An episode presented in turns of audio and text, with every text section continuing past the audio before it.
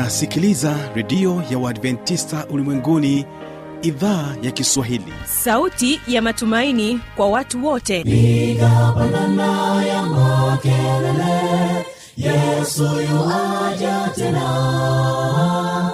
Ipaza sauti imba sana yesu yuaja tena. Anakuja anakuja yesu yuaja tena. Hii ni sauti ya matumaini kwa watu wote. Inayokujia kupitia redio ya uadventista ulimwenguni awr toka kila kona ya dunia tunasikia vita njaa maafa. Hivi washiria marejeo ya mwokozi. Piga panda ewe mlinzi yesu yuwaja tena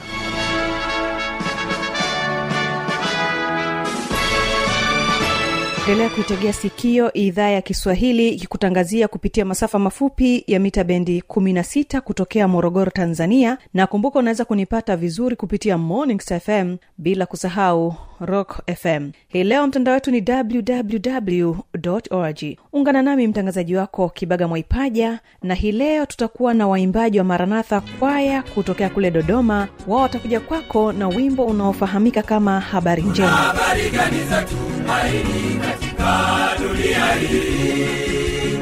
Usimame useme na watu wote neno lake mokozi uwe na ujasiri usiogope dhambi zao na makosa yao yote wayajue hukumu inakuja kuna habari gani za tumaini katika dunia hii usimame useme na watu wote neno lake mokozi uwe na ujasiri usiogope uambie dhambi zao makosa yao yote wayajue hukumu inakuja. Tunaendelea kubaki nao waimbaji wa maranatha kwaya kutokea dodoma wakikwambia kamilisha. Kama bwana yesu ataporudi atakukuta wapi mpendwa? Nyumbani shambani ama kazini je utakuwa huko tayari ufanye haraka usikawie. Yeye ajua wakati wake. Huruma zake bado zingalipo. Changamka upate uzima. Kama bwana yesu ataporudi atakukuta wapi mpendwa? Nyumbani shambani ama kazini. Je utakuwa uko tayari ufanye haraka usikawie. Yeye ajua wakati wake. Huruma zake bado zingalipo. Changamka upate uzima. Kamilisha yote uje kwa yesu. Fanya ima uje jinsi ulivyo. Atakusafisha atakuinua atakufikisha mbinguni. Kamilisha yote uje kwa yesu fanya ima jinsi ulivyo. Atakusafisha atakuinua atakufikisha mbinguni. Kipindi hewani ni biblia kujibu na hapa tutapata fursa ya kuweza kusikiliza majibu ya maswali yetu kutoka kwa mwinjilisti petro elias tirunena akiwa naye fanuel mwanatanda. nikualike utazame kile ambacho kinaendelea duniani. Sasa hivi watu wengi sana katika fahamu zao wanajua wanaelewa na wanaamini ya kwamba mtu akifa anaenda mbinguni kama ni mtenda mema na kama ni mtenda mabaya kwa kweli anaenda awali ya motoni yote hawa paa maranatha kwaya kutokea dodoma wanakwambia kuna habari njema.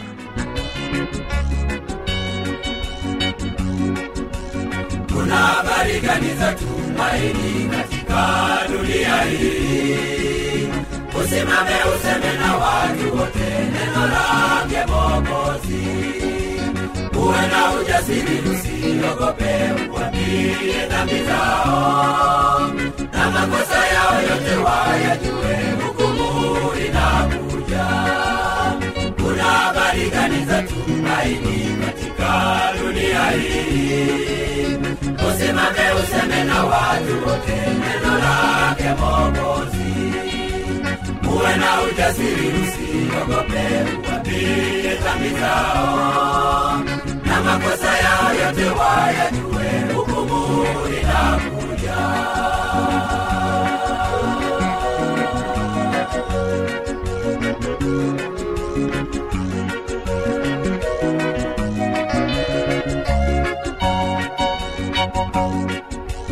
nena habari za nyumbani habari za mungu wangu.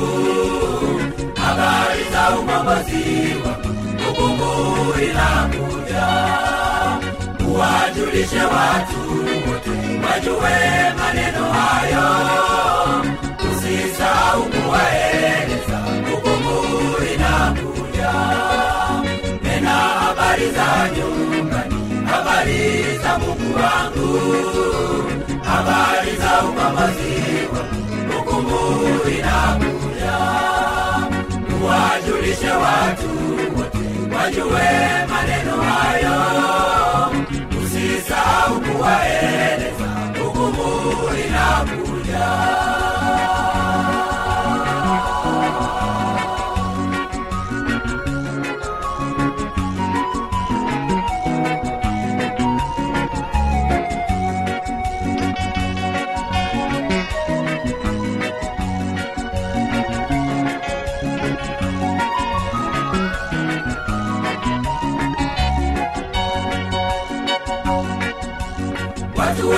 wamekwisha hangaika kwenda ukula kule. Wakitafuta faraja amani bado hawajapata mjumbe wa mungu ukae tayari waonyeshe watu hao. Yawezekana wote mmoja wao akapata wokovu. Watu wengi wamekwisha hangaika kwenda ukula kule wakitafuta faraja amani bado hawajapata. Mjumbe wa mungu ukae tayari waonyeshe watu wao. Yawezekana wote mmoja wao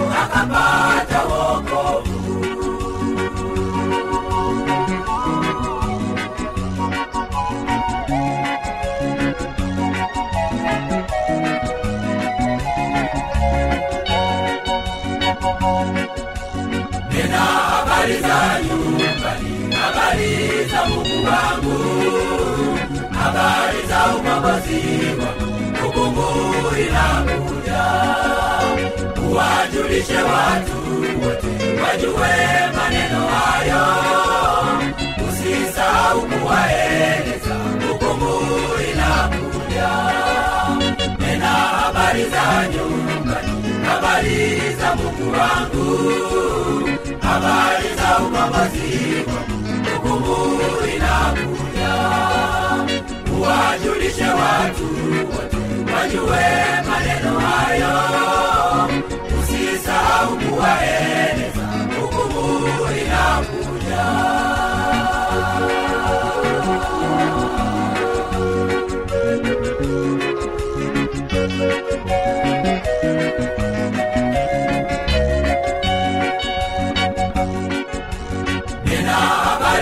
nyumbani habari za mungu wangu. Habari za ukombozi wangu hukumu inakuja. Uwajulishe watu wote maneno hayo. Usisahau kuwaeleza hukumu inakuja. Tena habari za nyumbani habari za mungu wangu habari za ukombozi wangu hukumu inakuja tuwajulishe watu wajue maneno hayo. Tusisahau kuwaeleza hukumu inakuja basi na kwa wimbo huo msikilizaji karibu katika kipindi hiki cha biblia ya kujibu. Huyu hapa Fanuel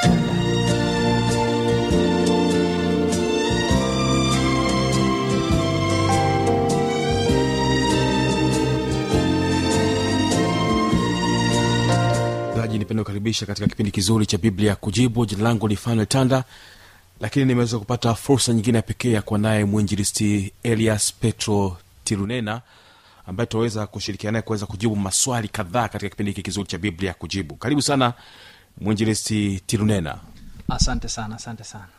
Basi moja kwa moja twende katika maswali yetu ambayo tunayo katika siku ya leo.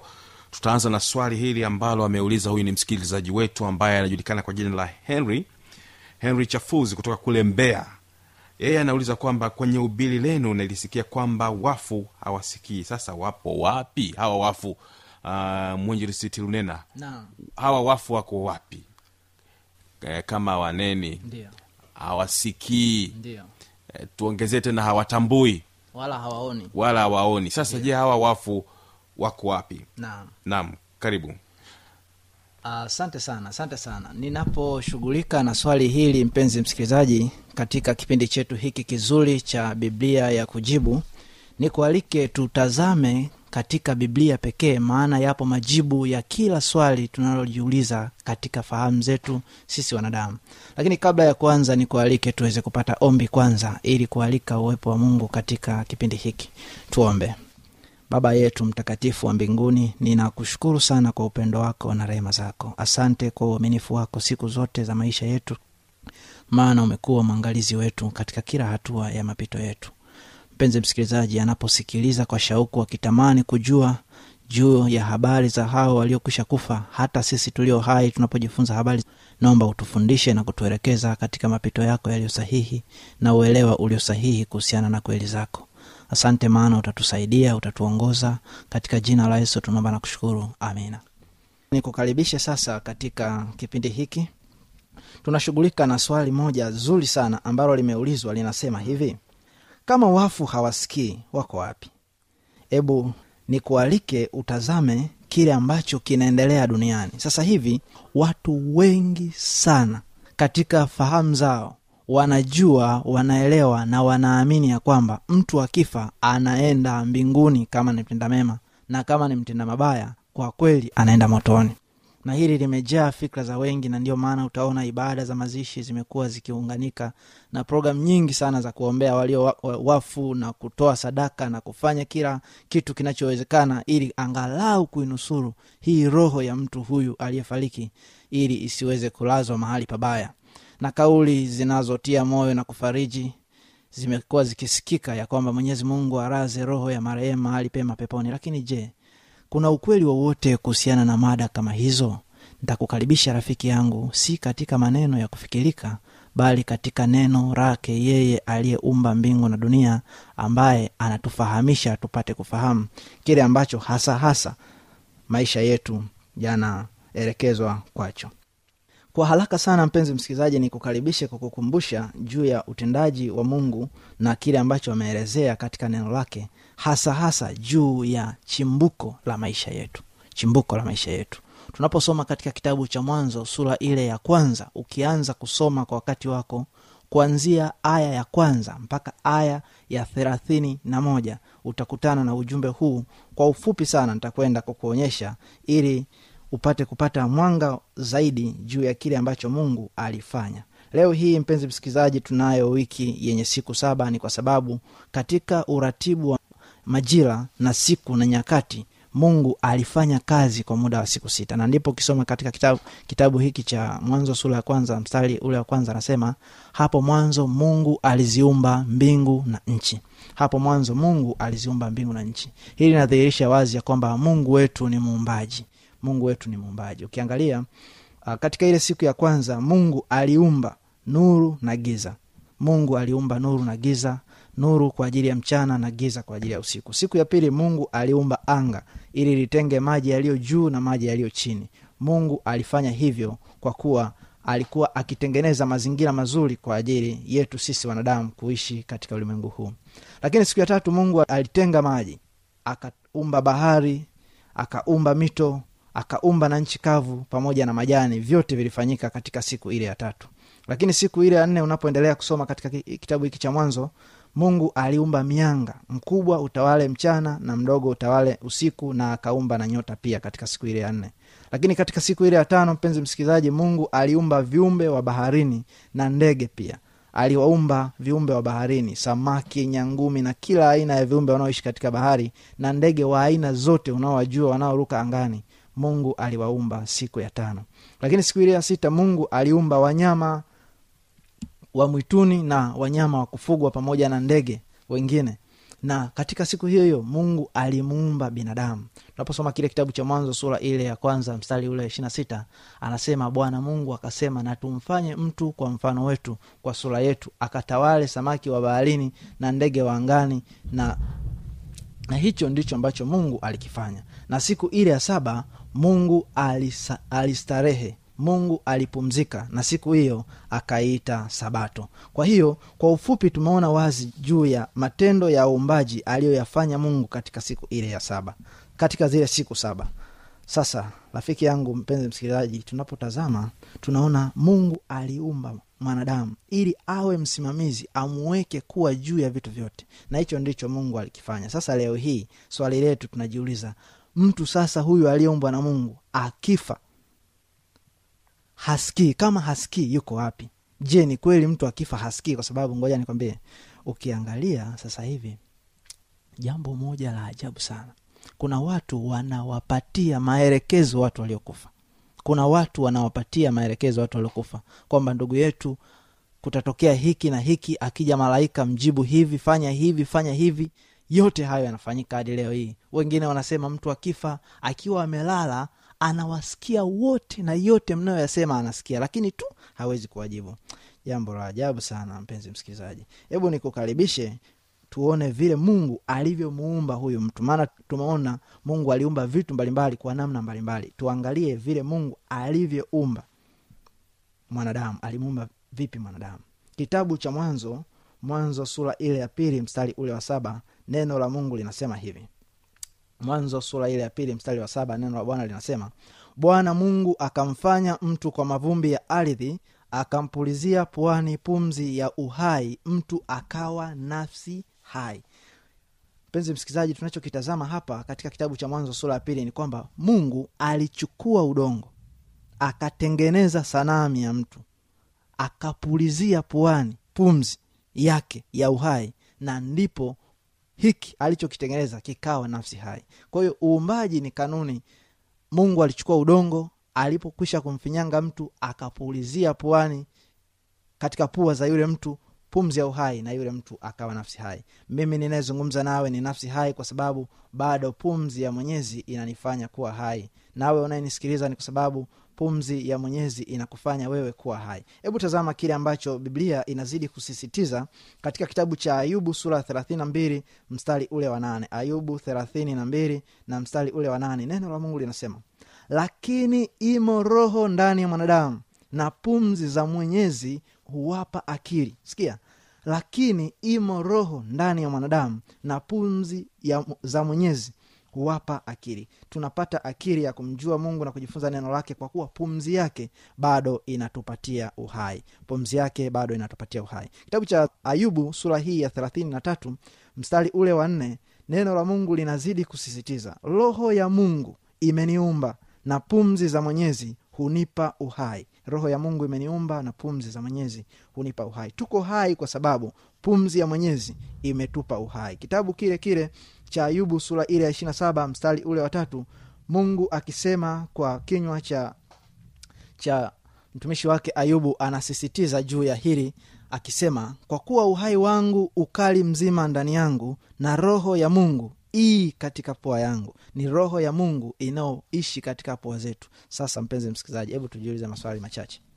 Je ikiwa ni pumzi ya mungu inayotupa uhai hebu fikiria uh, tunasikia yule bwana alikata roho. Ah, yule bwana alikata roho. Je roho ni nini? Ukweli ni kwamba pumzi ya uhai na roho ni kitu kimoja. Ndiyo maana tunaona mwanzo mbili saba kama tulivyosoma bwana mungu akamfanya huyo mtu kwa mavumbi ya ardhi akampulizia puani pumzi ya uhai mtu akawa nafsi hai. Na tumesoma hapa uh, uh, kitabu hiki cha ayubu ishirina saba mstari wa tatu kwa kuwa uhai wangu ukali mzima ndani yangu na roho ya mungu ii katika pua yangu. Hili inatuthibitishia ya kwamba roho ya mungu ni pumzi ya uhai. Ndiyo hii inayotufanya tuwe hai. Sasa mpenzi msikilizaji ikiwa ni hivyo wanadamu tumetazama chimbuko lake waliumbwa. Ebu nikualike uangalie nami katika kitabu cha mhubiri sura ile ya tatu mstari ule wa ishirini ikizidi kukazia juu ya kile ambacho mungu alifanya katika katika kazi yake ya kuumba na vile alivyoumba viumbe wote. Kitabu cha mhubiri sura tatu mstari wa ishirini neno la mungu linasema wote huendea mahali pamoja wote hutoka katika mavumbi na hata mavumbini hurudi tena. Tunaona kumbe viumbe vyote viliumbwa kutoka katika ardhi. Tumetazama hapo awali wakati mungu akiwa anaumba aliumba kila kitu kutoka katika ardhi. Mimea alichipusha kutoka katika ardhi. Vitu vinavyokaa juu ya uso wa nchi vingi mungu aliviumba kutoka katika ardhi. Sasa mpenzi msikilizaji tunapotazama ya kwamba chimbuko la mwanadamu aliumbwa na ni pumzi ya uhai yaani roho inayomfanya mwanadamu kuwa hai. Je mwanadamu akifa anakuwa na hali gani? Kama ni hivyo mwanadamu akifa anakuwa na hali gani? Mungu hajatuacha bila kutuambia. Mpenzi msikilizaji nikualike tuangalie katika kitabu hiki hiki cha mhubiri sura ile ya tisa na mstari ule wa nne mpaka wa sita na mstari ule wa kumi. Tutakwenda kutazama. Kitabu cha mhubiri sura ile ya tisa na mstari ule wa nne tutakwenda kwa haraka sana ni kuombe uwe na biblia karibu yako au kama unaandika mhubiri sura tisa mstari wa nne mpaka wa sita neno la mungu linasema kwa kuwa liko tumaini kwa yule aliyeambatana na wote walio hai maana ni afadhali mbwa aliye hai kuliko simba aliyekufa. Hapa inazungumzwa habari ya uhai kwa sababu walio hai wanajua ya kwamba watakufa lakini wafu hawajui neno lolote wala hawana ijara tena maana kumbukumbu lao limesahauliwa. Sikia mpenzi msikilizaji mapenzi yao na machukio yao na usuda yao imepotea yote pamoja wala hawana sehemu tena katika jambo lolote lililofanyika chini ya jua. Tunachokitazama na kujifunza kutoka katika neno la mungu ni kwamba hali ya mtu aliyekufa hajui kitu chochote kama alikufa akiwa anamchukia mtu hakumbuki habari ya chuki yake. Kama alikufa akiwa anampenda mtu hakumbuki habari ya upendo wake. Wala hawana ijara ijara mpenzi msikilizaji ni neno ambalo linazungumzia habari ya ujira liwadi ujira mshahara kwa yale mtu aliyotenda. Neno la mungu linasema wala hawana ijara tena. Yaani aliyekufa hawezi kulipwa chochote hawezi kulipwa mema aliyotenda wala hawezi kulipwa mabaya aliyotenda. Jambo hili ni muhimu sana tuweze kulizingatia. Tufuatane kwa pamoja maana kumbukumbu ya neno la mungu inatuambia mapenzi yao hao waliokufa na machukio yao hata kama walikuwa na usuda imepotea yote pamoja. Tena zaidi ni kwamba hawana sehemu tena katika jambo lolote lililofanyika chini ya jua. Koja nikuambie ni kitu kimoja mpenzi msikilizaji. Nakumbuka siku moja niliwahi kushuhudia jambo hili. Mtu akionekana kusadiki kabisa kwamba mtu aliyekufa anaweza kutokea na kuongea na watu na kuwapatia maelekezo. Jambo hili linashangaza. Ajabu kuu ni kuwa roho hii imekuwa ikitawala katika akili za wengi. Ndio maana watu wameenda kutafuta msaada kwa mababu zao waliokufa mizimu. Watu wameenda kwa waganga wa kienyeji. Na msingi mkubwa wa mafundisho ya umizimu ni kwamba roho haifi ajabu sana ni kwamba hili jambo limeingia hata katika masuala ya, ya imani juu ya mungu kwamba mtu akifa basi roho yake inaenda mahali fulani basi anakuwa mbinguni mahali fulani anaweza kuwaombea wanadamu walio hai anaweza kuzungumza kuwaombea msaada na kuwasaidia. Jambo hili ni kinyume na biblia kabisa. Na ndio maana mungu hataki tudanganyike kwa sababu roho za mashetani kama ambavyo kitabu cha ufunuo sura ile ya kumi na sita mstari wa kumi na tatu inavyozungumza roho za mashetani zimetawanyika kuwadanganya wanadamu. Sasa ikiwa ni hivyo rafiki mpenzi msikilizaji nikukaribishe uangalie kile ambacho mungu anasisitiza katika aya ile ya kumi anasema lolote mkono wako utakalolipata kulifanya ulifanye kwa nguvu zako kwa kuwa hakuna kazi. Tunaanza kuambiwa habari za huko wafu wanakokwenda. Kwa kuwa hakuna kazi wala shauri wala maarifa wala hekima huko kuzimu uendako wewe. Yaani kwa maana nyingine mpenzi msikilizaji ni kwamba mtu anapokwenda kule kabulini ambako ni kuzimu kule hakuna hekima hawezi kushauri jambo lolote mtu aliyekufa. Lakini ajabu ni kwamba hata shauri halipo. Kule hakuna kazi yoyote wala kitu chochote kinachoendelea. Kwa nini? Kwa kuwa huyu mtu hayuko hai tena. Hebu sikia kile ambacho neno la mungu linasisitiza. Kitabu cha ayubu sura ile ya kumi na nne mstari wa ishirina moja. Ayubu kumi na nne mstari ule wa ishirini na moja. Neno la mungu linasema maneno wanawe hufikiria heshima wala yeye hajui. Kisha wao huaibishwa lakini yeye hana habari. Anaongelea habari ya mtu aliyekufa ameacha watoto. Sasa kama ameacha watoto watoto wake wanafikiria mama yetu baba yetu alikuwa anaheshimika sana lakini yeye hajui. Hapo mwinjilisi inaonyesha sasa kwamba mm. ni, ni kweli ya kwamba mtu anapokufa kwanza hasikii wala hana habari. Ndio ya tuna, tunaenda sasa kujibu swali letu naam, tuendelee. Na wanawe hufikiria heshima wala yeye hajui. Kisha wao huaibishwa lakini yeye hana habari zao. Ajabu kuu sana. Hebu angalia kitabu hichi hichi cha ayubu sura ile ya saba. Ayubu sura ya saba na mstari ule wa tisa na wa kumi. Neno la mungu linasisitiza ajabu sana. Linasema kama vile wingu likomavyo na kutoweka vivyo ni, ni vivyo huyo ashukaye kuzimuni hatazuka tena. Sikia vizuri. Hatazuka tena. Yaani mtu anayezikwa mtu anayekufa hatazuka. Yaani tunapozungumzia habari ya mizuka tunapoongelea habari ya mizuka tunagusa vipengele vya mizimu. Kuna mizimu ya kila aina leo hii. Kuna mizimu naita ni mizimu ya kikristo ingine tu. Kwa sababu kama ni mizimu mambo ya umizimu yanapewa jina na vazi la kikristo ni ajabu sana hebu tazama mpenzi msikilizaji kama kile ambacho kinasadikika karne kadhaa karne ya kumi na tisa ya kwamba baadhi ya watu waliosadikika walio kuishi hapo zamani lakini biblia inaelezea habari zao waliishi na walikufa. Ikaonekana kwamba wanatokea angani. Wakatokea angani na wakawaambia watu fanyeni hivi salini hivi ili mpate amani. Na watu wanasali. Leo hii ibada za kusali wengine wakisali kwa maelekezo ya- yaliyotolewa na wale waliokuwa wamekufa na wakafufuka. Kwa mfano ibada ambayo inafanyika nilikuwa nikiifanya naifahamu vizuri ndio maana naweza nikaielezea. Tulikuwa tukisali na kuomba kwa mama maria tukiamini ya kwamba roho yake yeye alipalizwa na kupelekwa mbinguni. Lakini jambo hili halina uthibitisho wa kibiblia kwamba kuna mtu aliyekufa yuko mbinguni na anatuombea. Hapana bali biblia hutuelekeza habari ya kumwomba yesu kristo pekee aliye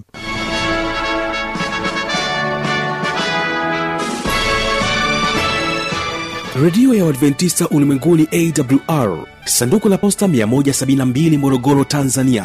Anwani ya barua pepe ni kiswahili at awr rg namba ya mawasiliano simu ya kiganjadi 745 184882 ukiwa nje ya tanzania kumbuka kwanza na namba kiunganishi alama ya kujumlisha 255 unaweza kutoa maoni yako kwa njia ya facebook kwa jina la awr tanzania